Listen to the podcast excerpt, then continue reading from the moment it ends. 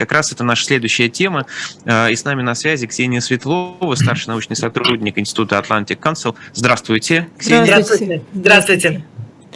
Ксения, ну, э, во-первых, давайте напомним тем, кто, может быть, не так следит э, за иранскими событиями, что это не первые большие протесты даже за последние годы в Иране.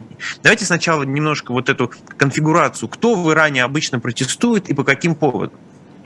Э, вы знаете, ну, на самом деле, начиная с иранской весны, с 2009 года, а, буквально не было ни одного года, который бы обходился а, без каких-то широкомасштабных протестов. А, каждый раз повод разный, да, то есть это могут быть, это фальсификации на выборах, например, когда выбирали Махмуда Ахмадинаджада. Мне кажется, это дало такой резкий старт. Это э, дороговизна жизни, это коррупция, которая есть в стране. И, конечно же, хиджаб как э, одно из э, э, средств по угнетению иранцев, иранских женщин и так далее. А поэтому в прошлом году, вот буквально в прошлом году, также были зарегистрированы достаточно широкомасштабные протесты. Как правило, они фокусируются на периферии, да, то есть легче всего, конечно же, а, поднимать голову тем, кто находится, во-первых, вне иранского консенсуса, а это этнические арабы, это курды, да, и в, в, в этот раз все зажглось из-за того, что убили э, женщину курдского происхождения, а, которая не, носи, не носила хиджаб. А, ну, в общем, если вот так вот каждый раз как-то попытаться вычленить, кто, кто как бы, кто э, поднимает голову, то это, как правило, люди образованные, да, то есть есть это элита, это традиционные возмутители спокойствия, да, это не только в Иране, и в других странах, в общем-то, прослойка, которая э, понимает, что происходит в их стране, понимает, что их власть тянет их буквально ко дну. А страна, которая нефтедобывающая, богатая, с образованными людьми, с образованным населением, в принципе, могла жить не хуже, чем Дубай. Но Иран живет так, как он живет, а, благодаря э, своим лидерам. А, и женщины, женщины, которые поддержали в свое время реформистского президента Хатами, ну, это очень тяжело говорить о реформистах, это мы используем иранский термин, конечно же, в этом плане, нетрадиционный реформист. А вот женщины, молодежь, образованные элиты, которые disturbed поверили как бы вот этому обещанию перемен, а, и когда это обещание очень быстро как бы, да, вернули обратно на полку с возвращением э, наиболее ультраконсервативных сил, а, то они, в общем-то, продолжают, несмотря на очень жесткое подавление, это могут быть и тысячи э, э, погибших во время протестов, сейчас уже их 58, насколько я знаю, и число постоянно растет, но это иранцев, тем не менее, не смущает. В этот раз я хочу отметить, что последнее, что скажу, что еще более, наверное, жесткий характер сопротивления сейчас э, мы наблюдаем, чем в предыдущие разы. То есть и в прошлом году, и в 2019, когда горели полицейские участки в провинции Ахваз и так далее, мы каждый раз это видели. Но сейчас а, есть такой какой-то чувство отчаяния, что ли, когда что людям нечего терять, а, и особенно женщинам, да, то есть они чувствуют, что их могут просто вот а, упечь э, в тюрьму или, или даже убить, как бы, да, за какую-то малость, поэтому терять на самом деле нечего, да, ну, поэтому, давайте, поэтому вот такая вот жестко, жестко так Давайте подробнее как раз об этих протестах, которые вот в последние дни вспыхнули, да, насколько они массовые, как они выглядят, в основном ли там женщины на этих протестах? Э, протесты вспыхнули после того, как произошел вот этот ужасающий инцидент с Махсой Амин, 20, Амини, 22-летней э, иранкой курдского происхождения. Угу. А я просто напомню, что курдов даже в мирное время, без всяких протестов, а, ну, э, количество людей, которых там отправляют на тот свет, а, власть, через повешение, через просто столкновение и так далее, а, это многие-многие сотни. Да? То есть, как правило, мы о них ничего не знаем, потому что это не news как таковые, как бы, да, то есть это, ну, что-то, какая-то рутина. Есть меньшинство в Иране, несколько миллионов человек, которые вот стандартно их подавляют очень жестко за любые признаки, как бы, да, там, самосознания национального, курдского и так далее. Ну вот э, Максу Амини, значит, ее э, арестовали а, за то, что она якобы неправильно надела хиджаб, да, то есть головной убор. А, ну, на фотографиях, которые имеются в сети вот этой девушки, да, покойной, а, видно, что все в порядке, и она носит хиджаб точно так же, как большинство молодых иранок. То есть, да, не очень плотно он прилегает к голове, видна часть волос, но, в общем-то, это вполне распространено среди, как бы, женщин более образованных а, и также среди а, курдского населения, mm-hmm. да, то есть там немножко другой ислам, немножко другие традиции.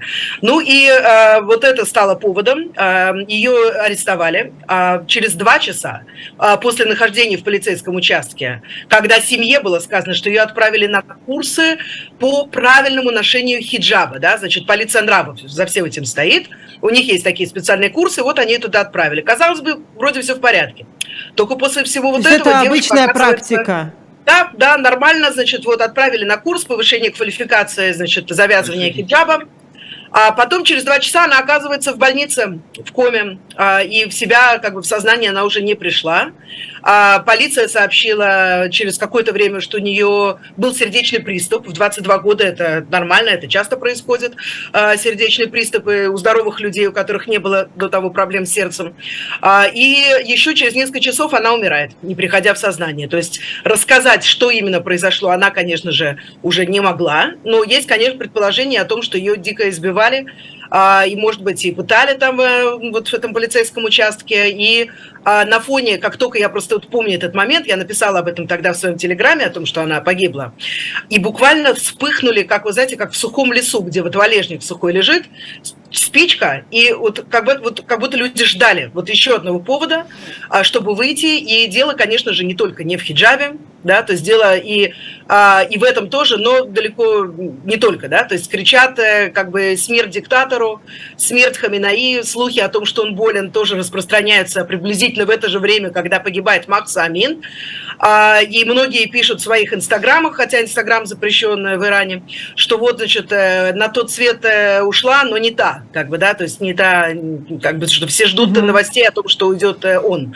духовный лидер Ирана. А, и участвуют много женщин, это да, как бы, да, то есть, но это не впервые, это не что-то, что необычно для Ирана. Ну, я просто а, видела картинки, вот женщины, да. которые снимают с себя хиджаб, да. Ну вот последние несколько лет, последние несколько лет противостояние именно вокруг хиджаба, оно приобретает вот такую вот милитантную форму, то есть э, женщины не только срывают хиджабы, но они вместе с мужчинами, разумеется, жгут полицейские участки. А есть, э, там были слухи, что пару дней назад, опять же, очень тяжело получить информацию сейчас из Ирана, там умеют успешно бороться с такими протестами, а прежде всего путем подавления средств массовой информации и соцсми, интернет, который начинает либо плохо работать, либо вообще не работает. А вот такая практика, она там довольно-таки распространена. Это то, что началось во время арабской весны в Египте, я напомню, да, в 2011 году. И с тех пор автократы и диктаторы всего мира успешно прибегают вот, вот этому, как бы, да, то есть выключить Телеграм, который там очень популярен, а, там, ну, Инстаграм, это понятно, у кого есть VPN, да, то есть, в принципе, это сеть, которая запрещена, но она очень популярна, и вот через вот это все мы, как бы, у нас есть как частичная, частичная информация лишь о том, что происходит, кое-что до нас доходит, я думаю, что далеко не все, но если кто-то думает, что э, иранский режим готов на переговоры, смягчение каких-то позиций, э, пытается как-то учесть вот это вот народное как бы мнение для того, чтобы смягчить немножко вот эту атмосферу, ничего подобного пока не происходит. А, там вообще отрицают, что с Макса и Амини что-то сделали не то, то есть вот этот вот, как бы, да, триггер, а, они его просто как бы отметают э, полностью. Официальная версия, что ничего не происходит. А экспертиза медицинская есть? Может быть, родителям показывали? Нет? Я сейчас какие-то mm. фантастические вещи говорю. Да, это довольно-таки фантастические, к сожалению, вещи, но знакомые нам, опять же, по практике, да, многих других стран. А, то есть если вот ты читаешь официальную прессу, например, газету «Кайхан», там а, такую довольно, э, ну, реакцию реакционного такого характера, да, такой очень консервативную, то у тебя создается впечатление, что вообще в стране вообще ничего не происходит, да, то есть где-то чего-то, какие-то там элементы, значит, протестуют против законной власти, а, а что именно произошло, не, так и непонятно, то есть если человек следует строго вот этой вот официальной линии, а, то он живет в своем каком-то вот э, информационном пространстве, в котором непонятно, что все хотят все эти люди. Важный момент. А, власть по-прежнему поддерживает немало людей да, то есть э, власть э, сохраняет какой-то бейс своей поддержки, и это и среди э, прослойки так называемых, называемых торговцев базара, да, то есть это имеется в виду, конечно, ну, торговцы, коммерсанты, люди, которые занимаются торговлей, как бы, да, не обязательно на базаре, да, то есть могут быть какого-то, какие-то мелкие предприниматели, они по-прежнему, они консервативные, они по-прежнему стоят по большей части за режимом э, Аятол, да, то есть не думают, что что-то такое нужно, э, нужно менять в этом плане. И плюс, естественно, прослойка силовиков, да, то есть не просто так в корпус стражей исламской революции, да, то есть это та самая сила, это не армия, да, то есть параллельная армия, которая должна защищать власть. Э, и в них вкачивали миллиарды долларов.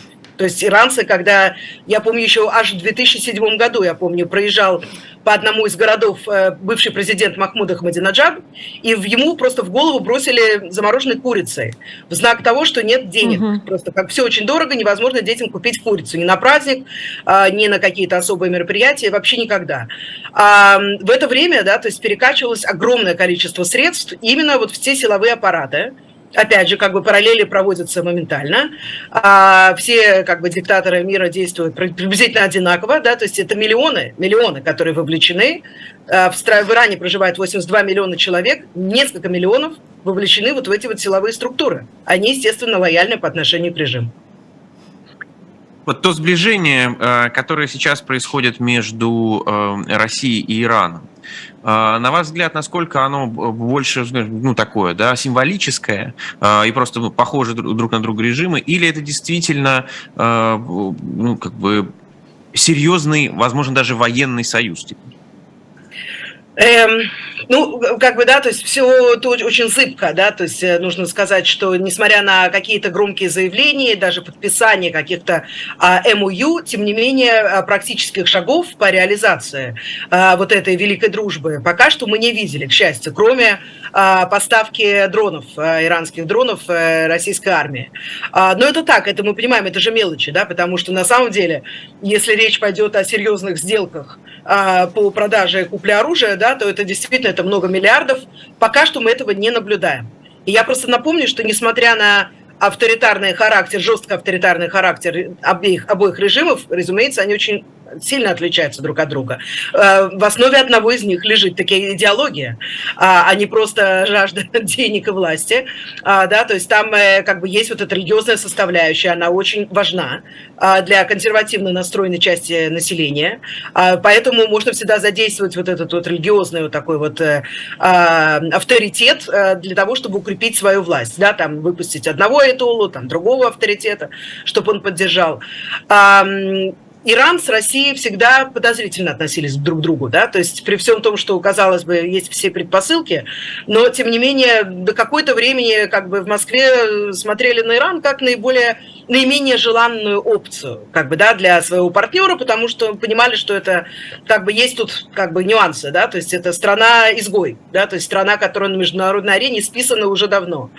А теперь, когда не остается, в общем-то, никаких альтернатив, да, то есть и сторонников, э, и а, там, да, там, э, стран, которые готовы взаимодействовать и прежде всего торговать оружием, их не так уж и много, то, в общем-то, есть предпосылки для увеличения объема и торговли, и сделок по продаже оружия и так далее. Все зависит от хода заключения иранской э, ядерной сделки с Западом.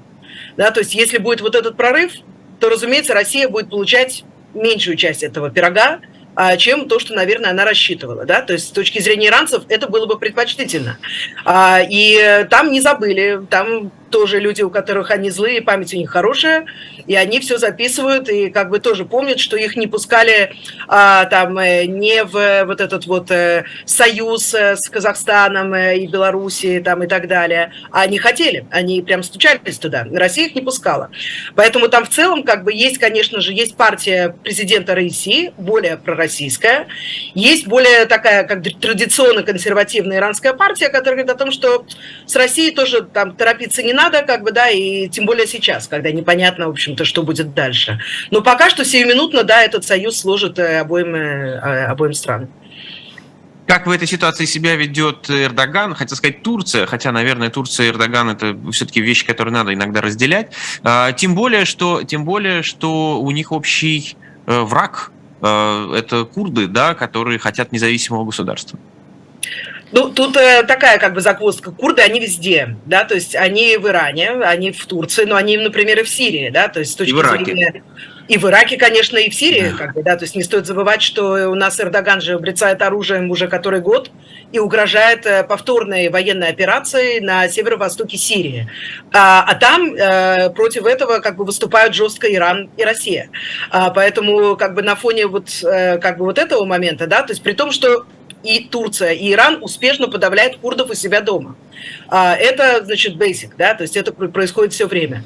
Но по Сирии у них есть большие разногласия, да, поэтому отчасти, я могу сказать, отчасти, конечно, это не объясняет все, но а, у, у укрепление связи между Турцией и Израилем, которое происходит в последние полгода где-то, а, уже и увенчалось в конце возвращением послов в Анкару и в Иерусалим, это все происходит э, на фоне сближения России и Ирана также.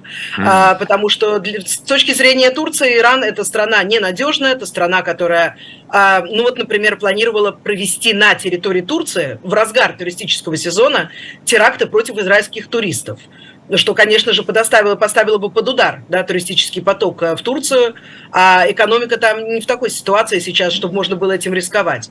Но это еще и, конечно, страх ядерной программы. Да? То есть Турция, которая сравнима по населению и мощи своей с Ираном, а экономически превосходит Иран во, многом, э, как во, много, во много раз, а может тоже вдруг э, как бы стать страной, которая как бы ей придется как бы жить с ядерным соседом. Никому этого не хочется абсолютно. Поэтому такой тут клуб, клубок э, единомышленников, да, которые, э, в общем-то, не против, может быть, общаться друг с другом по каким-то конкретным вопросам, а по другим вопросам. Я ведь считаю, что и Москва тоже не заинтересована в ядерном Иране, абсолютно. Зачем такой непредсказуемый сосед-то, да, там, по Каспию? Э, зачем все это надо? И традиционно они, в общем-то, выступали как бы против. Поэтому э, тут доверяй, но проверяй, и такая дружба очень такая, как бы ограниченная, я бы сказала, да, то есть по интересам сиюминутным, которые могут сегодня быть, а завтра сильно измениться. Вот возвращаясь э, к протестам и поддержке, неподдержке э, этих протестов. А, вы сказали, что большой класс э, мелкого предпринимательства, он скорее лоялен. Он активно лоялен или это такой, знаете, вы, вы нас не трогаете, мы вас не трогаем? Эм, знаете, учитывая, что там, это опять же, мы говорим про миллионы людей, а, часть из которых э, религиозные, консервативные, и для них эта власть а, символизирует нечто большее, чем просто власть, да, то есть это их связь со Всевышним, как бы, да, через вот эту прослойку а, аятол, как бы, особенно в шиитском исламе, это как бы, это, да, это огромная, огромная составляющая, как бы, их э, каждодневной жизни. Там тоже на какой-то момент, я помню, где-то еще, ну, в районе районе, как бы, наверное, 2012-2013 а, года были такие тоже какие-то всплески, там недовольства, учитывая, что жизнь ухудшается, санкции действуют, а, все как бы становится намного сложнее, дороже, инфляция, как бы все это бьет по ним.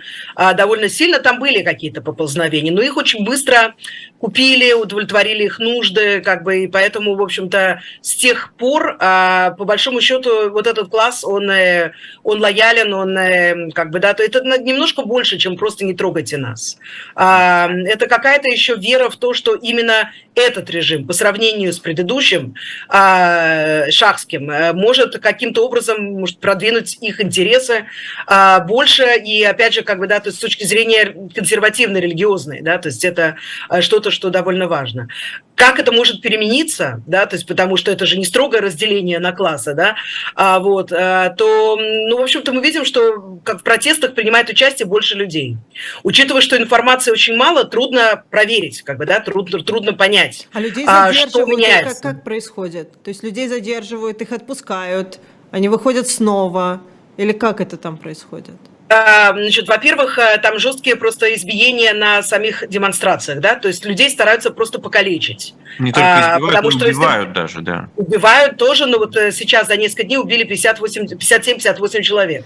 А, это довольно много, да, то есть много или мало, я даже не знаю, как Очень сказать, много. потому что каждая жизнь человеческая – это Конечно. много, но я помню, например, в начале арабской весны в Каире миролюбивый Мубарак а, застрелил, я была в это время тогда в Каире, как, как журналист, тысячу демонстрантов застрелили в один день, в одну ночь.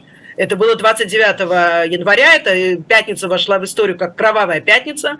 Просто снайперы расстреляли с крыш тысячу демонстрантов Вот так вот это было, как бы, да, поэтому, а, ну, значит, может быть и вот так тоже, да, то есть иранцы пока что все-таки пытаются сдерживать натиск, потому что, в общем-то, можно было провести сейчас э, просто показательные какие-то акции насилия на, против демонстрантов и расстрелять там э, пару демонстраций так, что сразу будет ясно, в общем-то, как бы для всех остальных, как это заканчивается. Ну, в общем, э, зачинщиков а, судят очень быстро.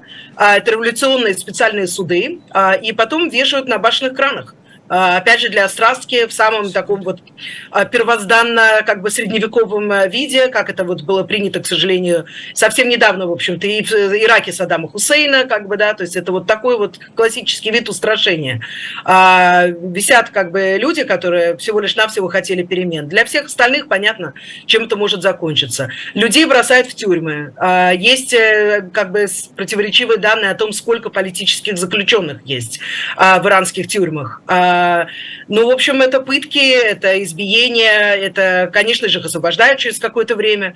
А людей, которые непосредственно имели отношение к организации, то их судят, и они могут сидеть довольно долго. А, там многоизвестная тюрьма Эвин, где, как правило, политических содержат. А, вот это вот все имеет место быть. И я просто напомню, что и в других странах, где на данный момент спокойно, например, Египет тот же, 60 тысяч политических заключенных, 60 тысяч. А это вот по таким вот э, как бы полуофициальным данным, возможно, их намного больше. А это как бы в стране, где сейчас относительно спокойно, да, как бы понимаем, что в Иране а, это количество может быть удвоено, как бы, как минимум, может быть, даже и утроено. Ксения, э, простите, что последний вопрос будет не про Иран. Э, если как говорится, сейчас не ваша тема, то э, мы все поймем. Но буквально вот сейчас в новостях я увидел, что президент Украины Зеленский возмущен тем, что Израиль не продает противотанковые, противоракетные системы Украине. Насколько эта тема Э, для Израиля? Или, в общем, это, это, это история, которую в самом Израиле не очень замечают?